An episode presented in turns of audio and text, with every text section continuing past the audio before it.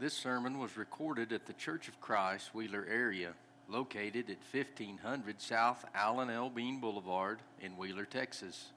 Our regular meeting times are at 10:30 a.m. and 2:30 p.m. each Sunday.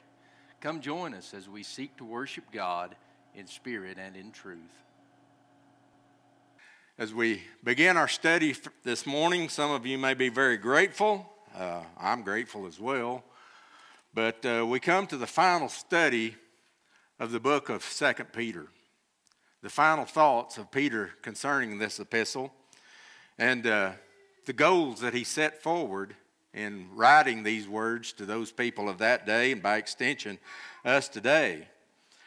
so we'll see his final thoughts uh, as he was writing to this group of people at this place at that time. Uh, he was actually writing to all Christians, but he was specifically writing to this, this group of Christians. And he tried to, his, his main goal, his main effort was to stir people up by reminding them. And that's not a foreign concept. We do that all the time. We remind each other of things. And that was his primary goal in, in, in this book was to stir people up, to cause them to think, to cause them to be reminded of things that they already knew, but to regenerate their effort and to, and to get them stirred up and fired up. And, and we know how that is. We become apathetic in life and, and we let the world get us down. And from time to time, we need to be regenerated. We need to be revived and we need to be excited again. so, this was, this was the primary effort of this book. And the interesting thing is, he, he, he continually reiterates this thought. Uh, in the first chapter of the second of the book of Second Peter, in the thirteenth verse, he said, "Yea, I think it meet as long as I am in this tabernacle. That's meaning in this body, in this life. He's he's currently alive. He says, I think it meet to stir you up by putting you in remembrance. He says it again in the 15th verse of, of the first chapter. Moreover, I will endeavor that you may be able, after my decease, to have these things always in your remembrance. Now, something dear to Peter at this time was he knew that he was not long for this world. He knew his life was about to come to an end. And, and we'll see that and talk about that a little bit more later on. But it's not something that is foreign to many of us. And so it was really important to him at this time that people be stirred up to remembrance. He wanted them to remember even after he was gone. He wanted the words that he said to come back to them to remind them of things that they already knew and things they needed to know and things that they needed to be reminded of. But now, here in this third chapter of the book of Second Peter, in very first verse, in verse 1, he says it again. This second epistle, beloved, I now write unto you, in both which I stir you up, stir up your pure minds by way of remembrance. now, just for a moment, there's a there's a word here in this scripture that I want I want us to consider, and that is this word both. Now, if you are currently looking at a King James version, you'll notice that that word is in italics, meaning that it wasn't in the original text, but the translators added it in an effort to make the, the meaning more clear. And I, I don't take it great exception to it, but I don't think I don't think it works at this time. And I'll tell you why. Let's read the original text. This second epistle, beloved, I now write unto you and I stir you up, in which I stir you up, your pure minds by way of remembrance. That was the intent of the original text. Now, that's not to, that's not to take away from the book of First Peter.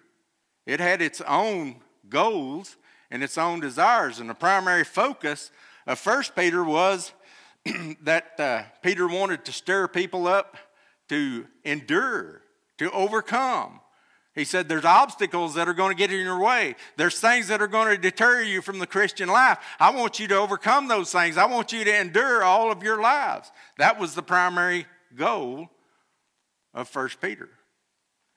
He said so in the first, uh, first book there in the second chapter and 20th verse. For what glory is it, he says, if when you be buffeted for your faults, you shall take it patiently. So if you're at fault and you're corrected or you're disciplined or you're brought to bear over those faults and you say, well, okay, I was at fault, so I'll bear this discipline patiently. He said, that's, that's not of any value. You're, you, you were at fault, you're being corrected, you should be corrected, you should recognize that you're at fault. If you bear that patiently, there's no benefit. But he goes on to say, but if when you do well and suffer for it, you take it patiently, this is acceptable to God. This brings glory to God. So he's telling these people, endure things that are going to come your way that you don't, you're not responsible for. They're not your fault. You're doing what you're supposed to be doing, and you're still going to be persecuted for it. If you bear that patiently, that's acceptable to God. That brings glory to God. So the, the book of First Peter was primarily to, to bring those people to endurance. Now, in the second book, in the second book, he's stirring us up. He's reminding us. Now they both have their value. I don't want to. I don't want you to think I I don't think First First Peter has value. It absolutely does. But I don't think both of these books were caused to be reminded. He's doing the reminding here in Second Peter. in Second Peter, he provides some tools from God, some blessings from God, some abilities, some characteristics from God that we need to take on that will help us endure. It's some things that, that are already known. These people knew it. We know it today. Some things that, that help us persevere. He also provides a few notice, notable problems, errors that these tools are going to be needed for. And we're going to review that a little bit. It's a review of what we've already studied in 1 Peter, but I think it's needful that we go over those things again just for a moment, and we'll try to do it very quickly. I don't want to take a lot of time doing it, but, but some things that were perseverance and tools that help us persevere are greatly needed uh, so we don't become bored, so we don't become apathetic as we wait on the Lord's return. Peter has encouraged those that he referred to as those who have obtained like precious faith. We would include ourselves in that today, in that group. But he's specifically speaking to these people. And a couple of things he tells them. he says, he urges them to be diligent, to be diligent in spiritual growth.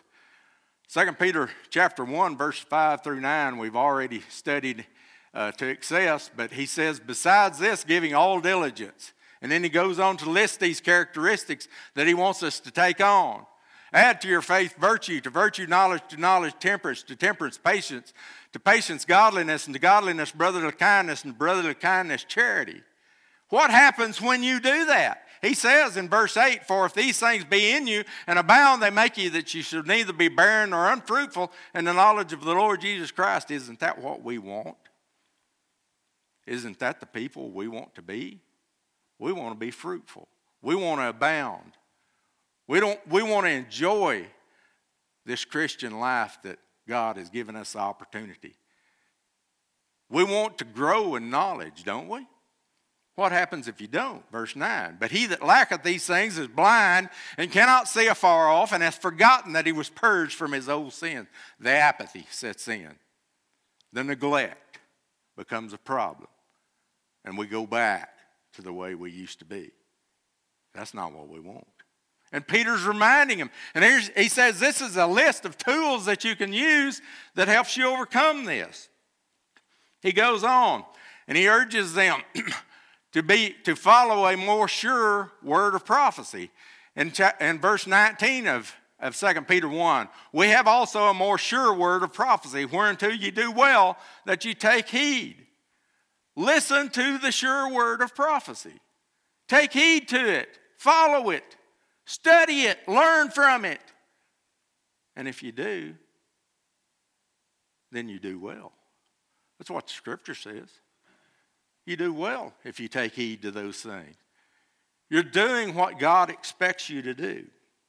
Now, in review some of the problems that Peter talks about, uh, he says to beware of false teachers. And you, if you want to go back and review that, you have to study the whole second chapter of Second Peter. He deals with that exclusively through that whole chapter. And he urges them to beware. But you know what? If you're growing in all those things we just saw a minute ago, false teachers are not going to be a problem, are they? If you're growing in knowledge and you're growing in grace, and you see somebody that's not teaching the Word of God, they're teaching something else, they're bringing something else, you recognize it immediately. It's not a problem. Put those things away from you. He also says, he urges them to expect scoffers. In chapter 3, verse 3, that we studied just a a few times back, knowing this first, that there shall come in the last days scoffers walking after their own lust. It's not that he warns them that scoffers will come. He says, expect it. Expect it. Know that they're coming.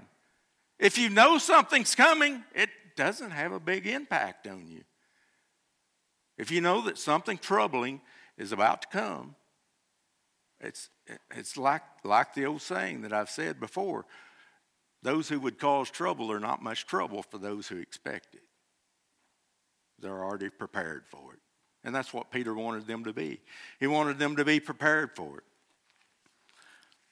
He also encouraged them to live their lives in such a way as they were looking forward to the day of the Lord. What's the day of the Lord? That's the Lord's return.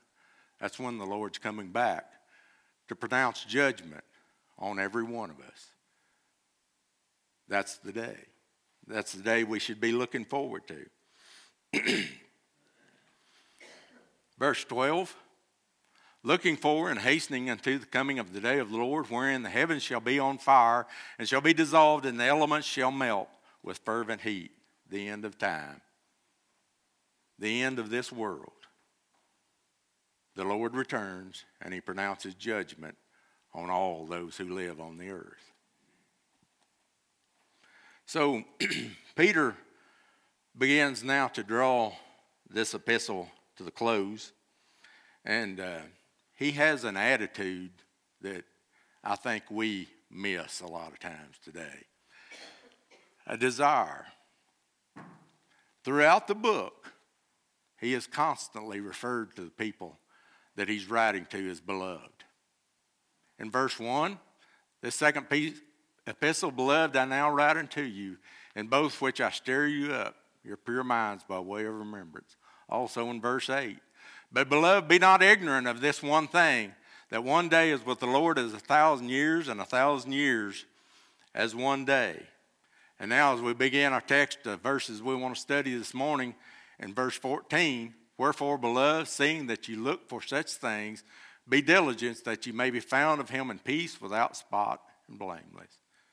Over and over and over again, he refers to them as beloved because they were important to him. Their spiritual well being was of primary importance to him. He wanted them to be found at peace with God long after he was gone. He wanted their children to be found that way. He wanted their grandchildren, great grandchildren to be found that way because he loved them.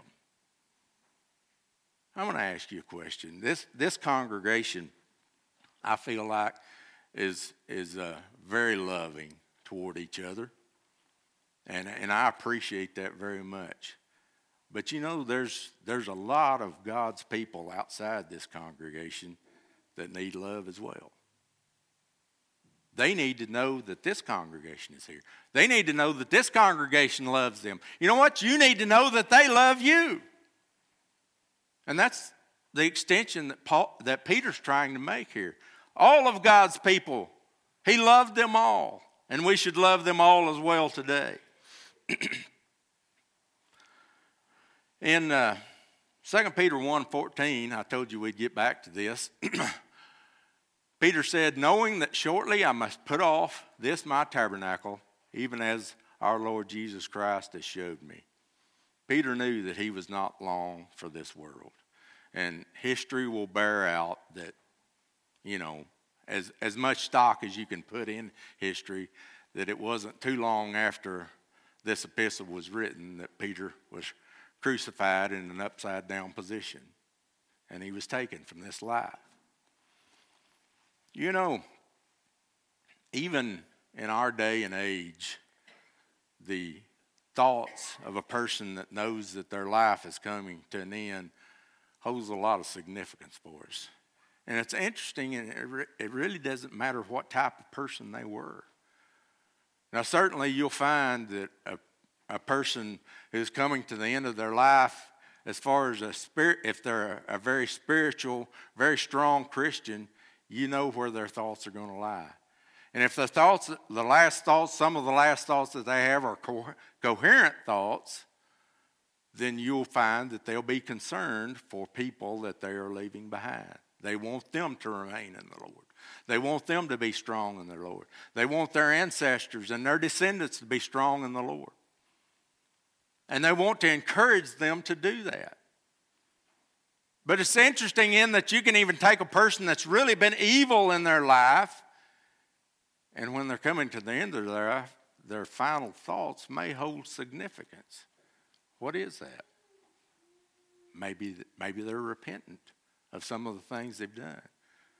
Maybe they're repentant of some of the things they haven't done. And you know that whole significance because that may have an impact on some people.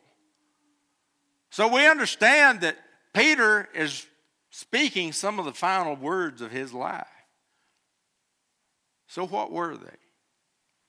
And what significance did they hold? I think it's pretty easy to see.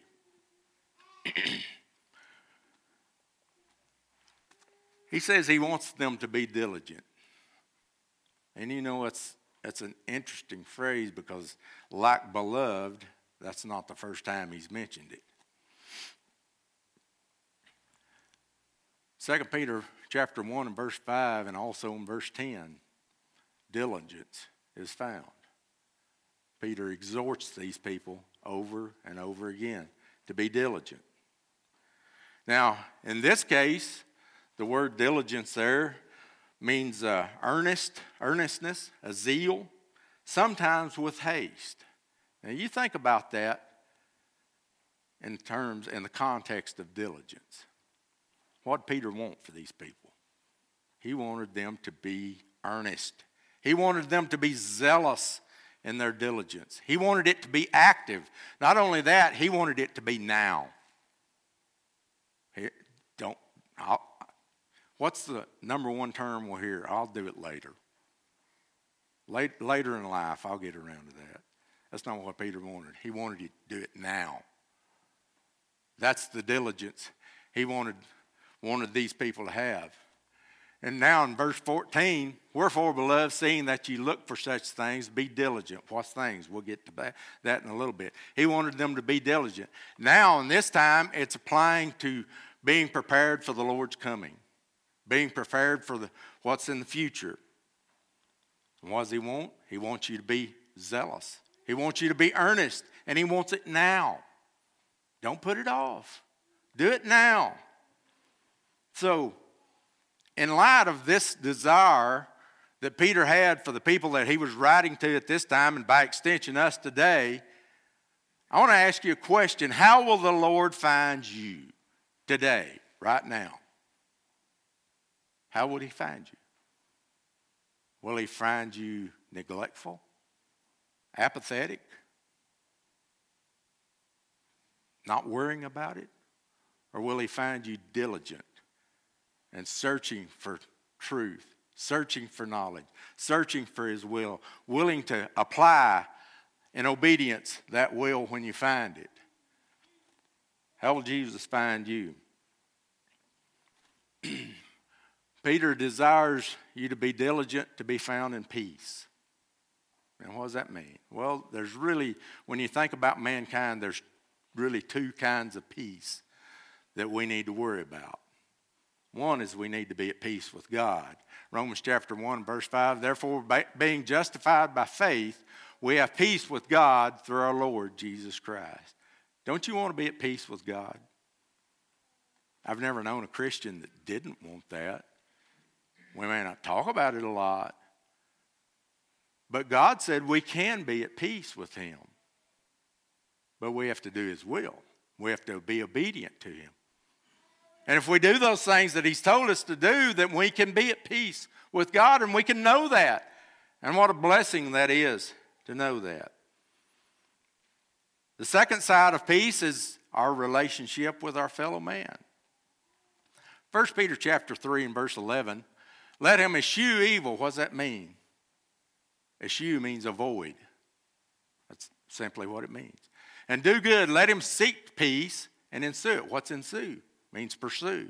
So the scripture says, really says, let him avoid evil and do good. Let him seek peace and pursue it.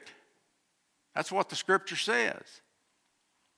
And if you do that, you'll be at peace with your fellow man. Now, listen, here's something we don't talk about very often focusing on our peace with God, being at peace with God, focusing on doing what God expects us to do and would have us to do and desires for us to do will help your peace with your fellow man. Well, where's that scripture at? Well, let's look at Proverbs 16 and 7. When a man's ways please the Lord, he maketh even his enemies to be at peace with him. Now, you let that soak in for a minute.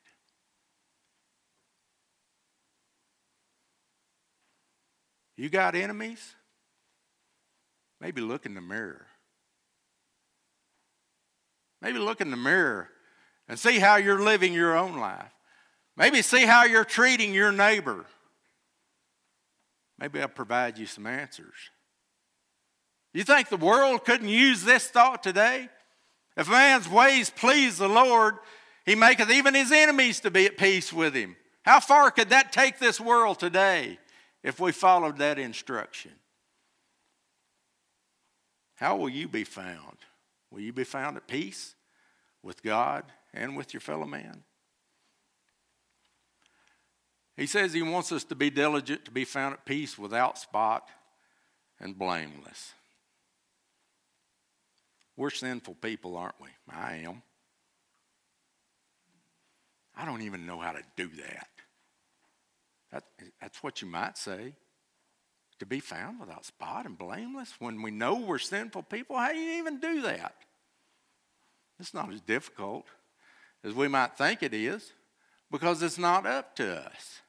It's only through the sacrificial love of Jesus that we can be without spot and blameless. We can't do it, but He can. Jesus can. He can make us be without spot and blameless. 1 Peter chapter 1, verses 18 and 19, the Bible says, For as much as you know that we were not redeemed with corruptible things, as silver and gold from your vain conversations received by tradition from your fathers. Now listen to what he says. You can't buy it. You can't buy it. You can't talk your way into it. It's just vain conversation. You can't receive it from your family, from your fathers. You can't get it that way. How can you get it? Verse 19, but with the precious blood of Christ, as of a lamb, listen, without spot, blemish, and spot. Jesus had it. He was without blemish and spot, and he offers it to us through dying for us upon the cross. Peter says we ought to be diligent to look for such things. I told you we'd get back to the such things. What is that? Verse 13, if we back up to verse 13, Peter says, Nevertheless, we, according to his promise, look for new heavens and a new earth wherein dwelleth righteousness. That's the such things that we look for. We look for the Lord's coming, for a new heaven and a new earth in which dwells only righteousness, nothing else. To be counted as righteous by Jesus and gaining an eternal home in heaven, you know, that's a lofty goal. Brother Gary prayed in his prayer this morning for us to have goals, a goal of attaining heaven. That's a lofty goal. But you know what? It's not just going to happen. No matter what most of the religious world would have you to believe today, it's not going to just happen. It's going to take effort. Anyone can attain it. It's, it's there for anyone to seize and take hold of. But it's not going to just happen. It requires effort. So I ask you, are you looking forward to those things that Peter speaks of? Those things that, that are to come, the coming of the day of the Lord. Are you making preparation for it? Is it a goal of yours? You know, today, just, just yesterday, we had some, some kids and some coaches involved in playoff volleyball. They had a goal to win that game, whatever game it may be. They wanted to win that game. They looked forward to that game and the hope of winning that game. Did they just sit around on the couch and eat potato chips and drink soda pop and, well, it's going to happen? They prepared for it, didn't they?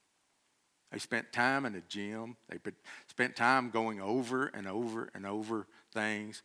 What do we do when this happens? What do we do when this happens? And they prepared for it. And they were diligent in preparing for it. Both teams won those games. We know they were diligent in preparing for it. Are you diligent in preparing for the Lord's coming? Are you diligent in preparing for a new heaven and a new earth? Or do you think it's just going to happen?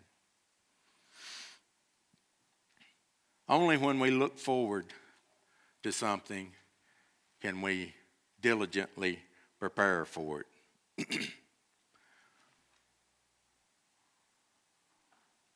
Verse 14, wherefore, beloved, seeing that ye look for such things, the coming of the Lord, the new heaven, new earth, be diligent that ye may be found of him in peace, without spot and blameless.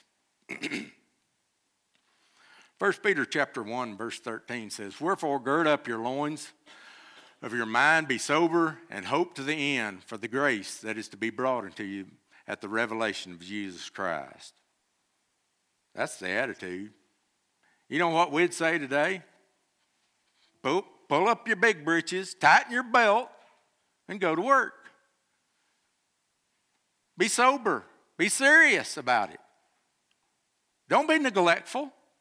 Don't be apathetic about it. That's the only way you're going to attain it. So I ask you again are you looking forward to the new heaven and the new earth? Are you looking forward to the coming of the Lord? Are you preparing for it today? Are you diligent in doing that? Let me tell you something. If you're allowing the world to have an impact and distract you from the goal that you really need to have,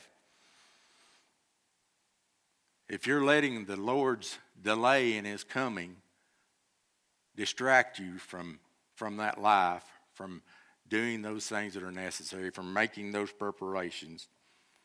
Verse 15 of 2 Peter 3 speaks directly to you. Remember the long suffering of the Lord is salvation. The long suffering of the Lord is salvation. Now you may remember long suffering. We, we've went over that and Peter. We'll look at that again in just a moment. But that may ring a bell to you. Because you see, the world has decided many times that the Lord's delay in his coming is slackness. The Lord don't care anymore. He's not concerned about it anymore. He's not worried about it anymore. He's just become slack. And that's not the case.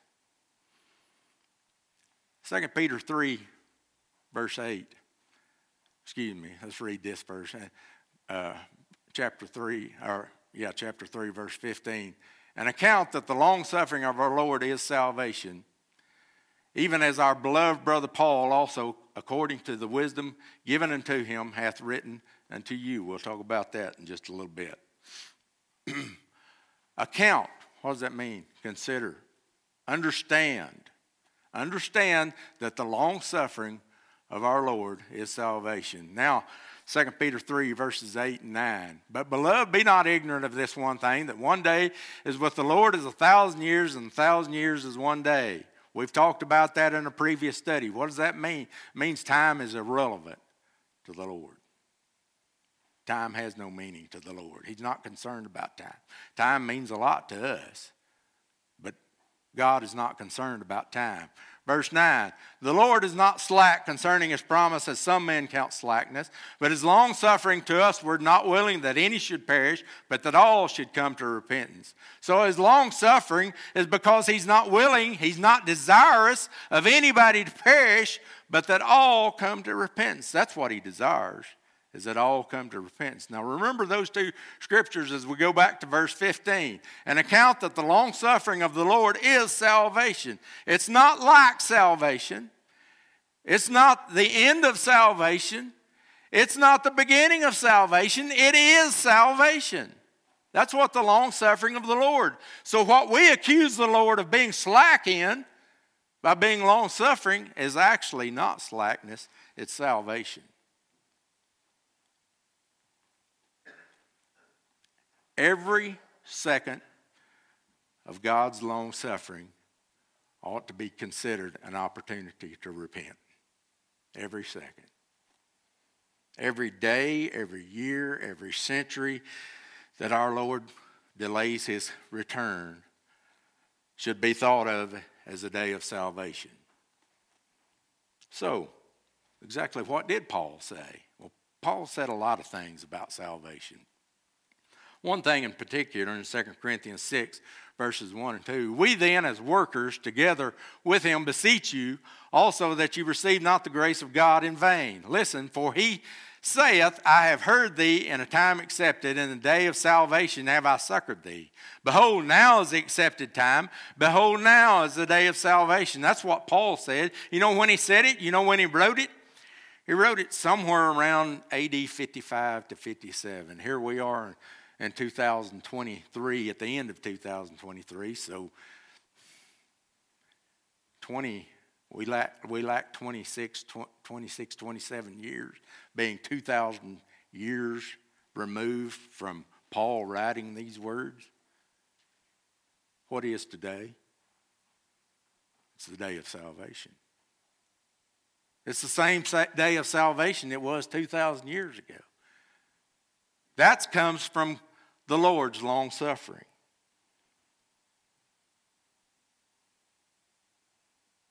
It's the day that souls ought to obey Christ. It's the day that erring Christians ought to come back to Christ. It's the day of salvation. You know, Peter himself, the man that wrote the scriptures that we're considering this, this morning, availed himself of that long suffering many, many times. We know of the time that he denied Jesus three times. We know that. And we know of his repentance and his recovery from that. There was also another time in, in Galatians 2 and 11 that Paul said that when Peter came to Antioch, I withstood him to the face because he was to be blamed. Peter needed repentance. What was he doing? He, he refused to, to eat with Gentiles, he would only eat with the Jews. Paul said, That's not right. All are Christians, all are the children of God. You know what Peter did? He repented. Simple as that. He said, You're right. I'm wrong. And I want forgiveness from it. so let me ask you a question. What do you do when you find yourself at odds with the scriptures? When you find yourself in error according to them, do you take advantage of God's long suffering?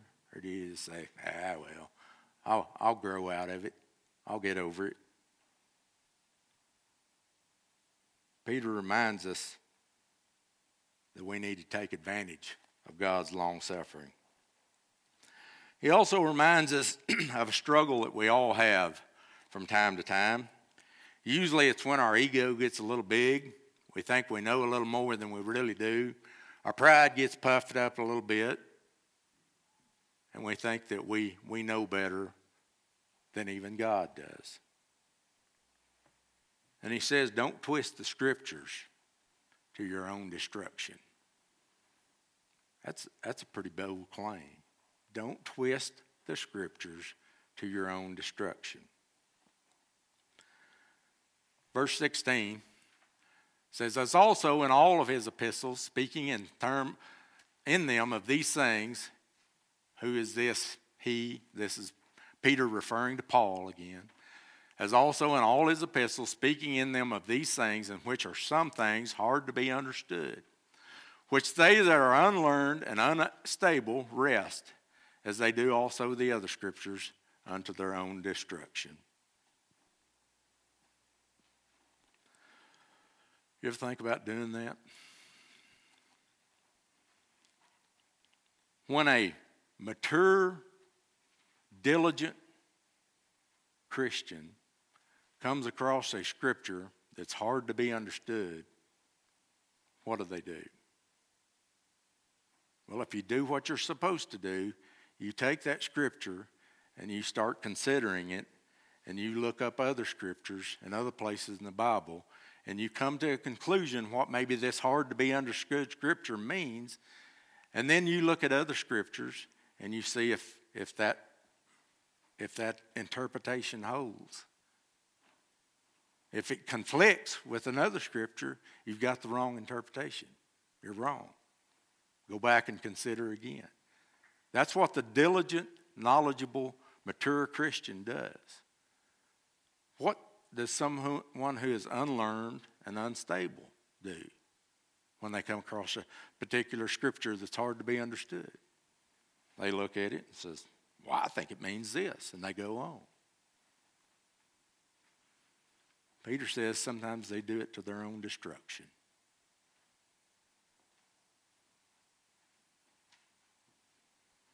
Don't be guilty of twisting the scriptures to mean what you want them to mean. Be guilty of study and again in knowledge for the scriptures to mean what God intended for them to mean. James 1 and 21 says that the scriptures can save our souls. Wherefore lay apart all filthiness and superfluity of naughtiness, and receive with meekness the engrafted word, which is able to save your souls. Do you want to take a scripture, a saying from God, that is able to save your souls, and do you want to twist it to mean something else? Peter says if you do, you do it to your own destruction.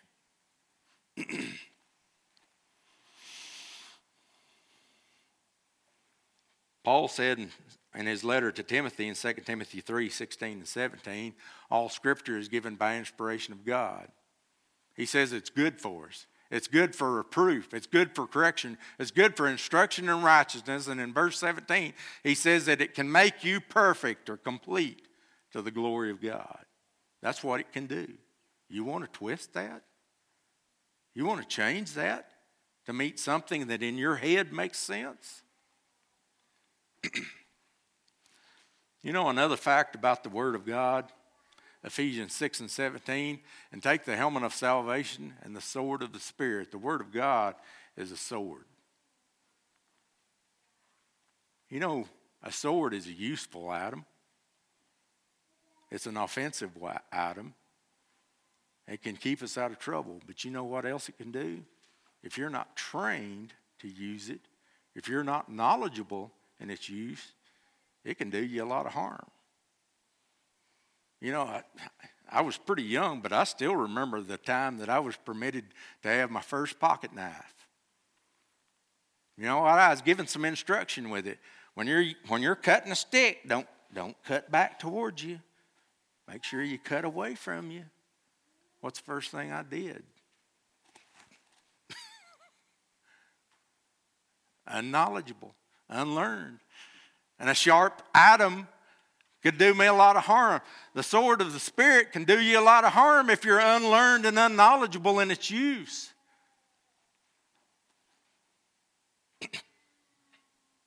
Don't twist the scriptures, it can lead to your own destruction.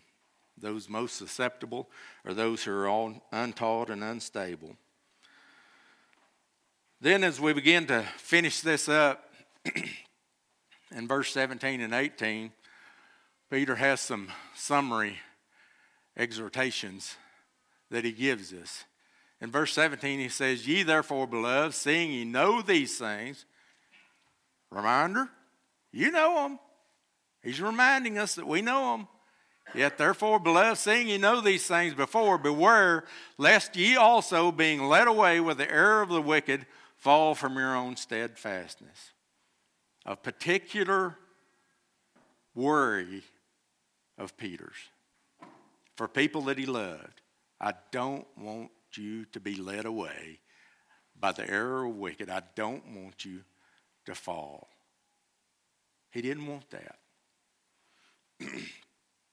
it summarizes, verse 17 summarizes nearly everything that Peter talked about in, uh, in chapters 2 and 3.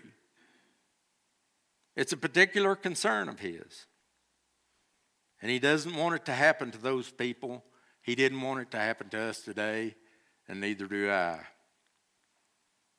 He's already described many of those that have problems. He described those who were guilty of denying the Lord who bought them. He's described those who have forsaken the right way and have gone astray. He's described those who have escaped the pollutions of the world and are again entangled in them and overcome. And then just recently, he described those who twist the scriptures to their own destruction. He's laid it out for you. He's told you what to beware of. He's told you how to avoid these things. So I want to ask you a question this morning, brothers and sisters.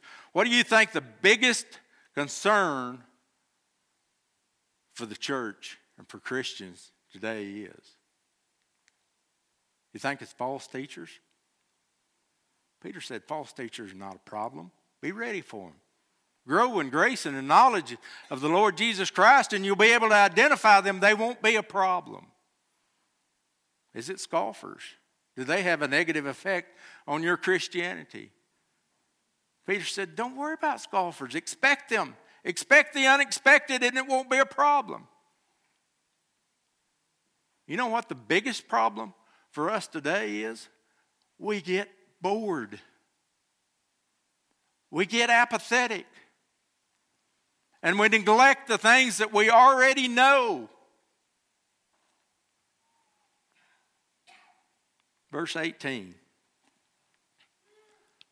Grow in grace and in the knowledge of your Lord Jesus Christ.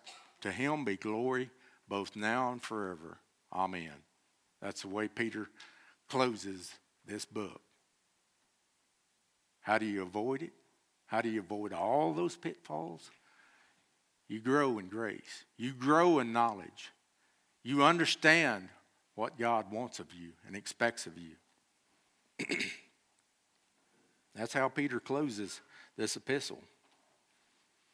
So I ask you this morning do you desire to join Peter, Paul, the other apostles, many even of our own time, who were laborers in the kingdom of God and spent their time in this life in an effort to live a life that would be pleasing to God? Do you want to spend your eternity with those people? If you do, then the final words of, of Peter hold special meaning for you. He wrote them for the people of those days, but he wrote them for us today as well. Be diligent to be found in peace without spot and blameless. Remember, the long suffering of the Lord is salvation. Don't twist the scriptures to your own destruction. Beware lest you fall, being led away by the error. grow in grace and knowledge of the Lord Jesus Christ? Are you lo- using the long suffering of the Lord this morning to be diligent, to grow in grace and knowledge of the Lord? Have you even begun? Do you need to start this morning? Paul said the day of his time was the day of salvation. So it is today. It's the day of salvation. Heed the words of Peter in his last gospel song. This is our last scripture, Acts chapter 2, verse 36 and 39. Therefore, let all the house of Israel know assuredly that God hath made the same Jesus, whom ye have crucified, both Lord and Christ. Now, when they heard this, they were pricked in their heart, and said unto Peter and the rest of the apostles, Men and brethren, what shall we do? Then Peter said unto them, Repent and be baptized, every one of you, for the name of Jesus Christ, for the remission of sins, and ye shall receive the gift of the Holy Ghost. For the promise is unto you, to your children, to all that are far off, even as many as the Lord our God shall call. Heed the words of Peter. Heed the words of the Lord that came from Peter's mouth. Consider this this morning. Thank you for listening to today's sermon podcast. If you have questions about what you have heard or would like to know more information, please contact us by emailing cfcwheelerarea at gmail.com or look us up on Facebook or Instagram and send us a message there.